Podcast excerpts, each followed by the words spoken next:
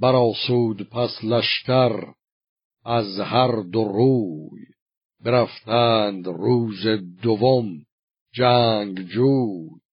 رده برکشیدند ایرانیان چنان چون بود ساز جنگ کیان.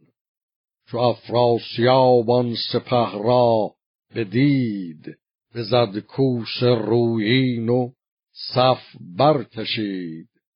چنان شد ز گرد سواران جهان که خورشید گفتی شدن در نهان. دهاده برآمد ز هر دو گروه بیابان نبودیچ پیدا ز کوه. به هر سو که قارن شدی رزمخواه فرو ریختی خون ز گرد سیاه. کجا خواستی گرد افراسیاب؟ همه خون شدی دشت چون رود آب.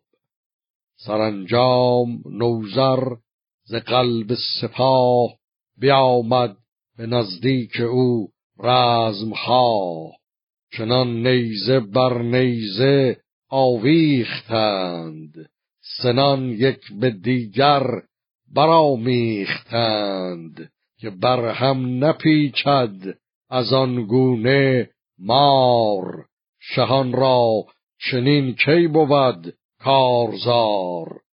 چنین تا شب تیره آمد به تنگ. برو چیره شد دست پور پشنگ. از ایران سپه بیشتر خسته شد و آن روی پیکار پیوسته شد به بیچارگی روی برگاشتند. به هامون بر افگنده بگذاشتند. دل نوزر از غم پر از درد بود که تاجش از اختر پر از گرد بود. چو از دشت بنشست آوای کوس بفرمود تا پیش او رفت توس بشد توس و گستهم با او به هم. لبان پرز باد و روان پرز غم. گفتان که در دل مرا درد چیست؟ همی گفت چندی و چندی گریست. از اندرز فرخ پدر یاد کرد پر از خون جگر لب پر از باد سرد.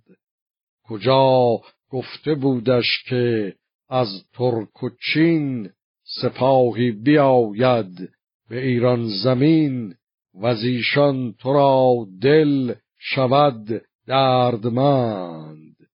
بسی بر سپاه تو آید گزند. ز گفتار شاه آمد اکنون نشان. فراز آمدن روز گردن کشان. پس از نامه نامداران نخواند که چندین سپه کس ز ترکان براند. شما را سوی پارس باید شدن شبستان بیاوردن و آمدن و از آنجا کشیدن سوی زاو کوه. بر آن کوه البرز بردن گروه. از ایدر به راه سپاهان روید و از این لشکر خیش پنهان روید. ز کار شما دل شکسته شوند بدین خستگی نیز خسته شوند. ز تخم فریدون مگر یک دو تن برد جان از این بی شما رنجمن ندانم که دیدار باشد جزین یک امشب بکوبیم دست پسین. شب و روز دارید کاراگهان. بجویید هوشیار کار جهان از این لشکر ار بد دهند آگهی شود تیره این فر شاهنشهی. شما دل مدارید بس مستمند.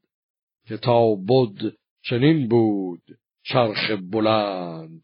یکی را به جنگندر آید زمان. یکی با کلاه مهی شادمان تن کشته با مرده یکسان شود تپد یک زمان بازش آسان شود.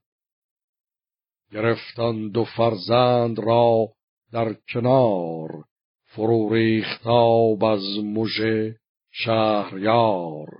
بشد توس و گستهم نوزر به هم روحانشان پراب و روانشان دژم.